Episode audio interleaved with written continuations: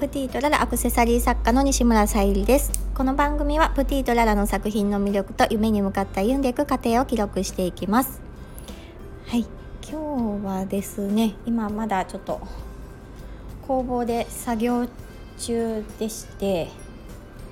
なんかもうほんと時間の使い方が下手くそすぎるっていうので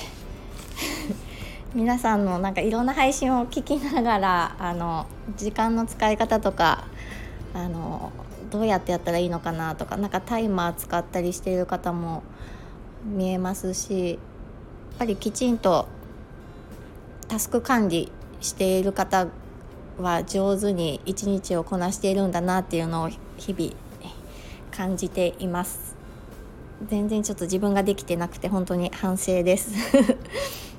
で今日はえっ、ー、とそうですね。とブログの更新をしましてインスタとツイッターと上げさせていただきました。今日のブログの内容は、えーと、先日、えー、バレンタインの、えー、バレンタインチョコレートのイメージと,、えーとハートとピンク系でっていうのを あのお父様から娘さんへのヘアゴムアクセサリーのご依頼をいただいてでそのお渡しが終わったのであのどういった作品商品ができたのかっていうのを載せさせていただきました。またどんなのができたか、えーと見ていただけたら嬉しいです。概要欄にあのブログの方貼っておきますのでよかったら見てください。この前前前回前回はあの穴行きバージョンの作らせていただいてちょっと今もつけてもらっているっていうことですごく嬉しかったです。はい。なんかお渡しした後ってなんかねあのどんまだ使ってもらえてるのかなとかちょっと全然わからないのでそういったお言葉をいただけるのって励みになるなと思いました。本当に、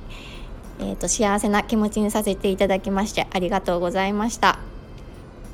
え、なんかスタイフを聞いていると割となんか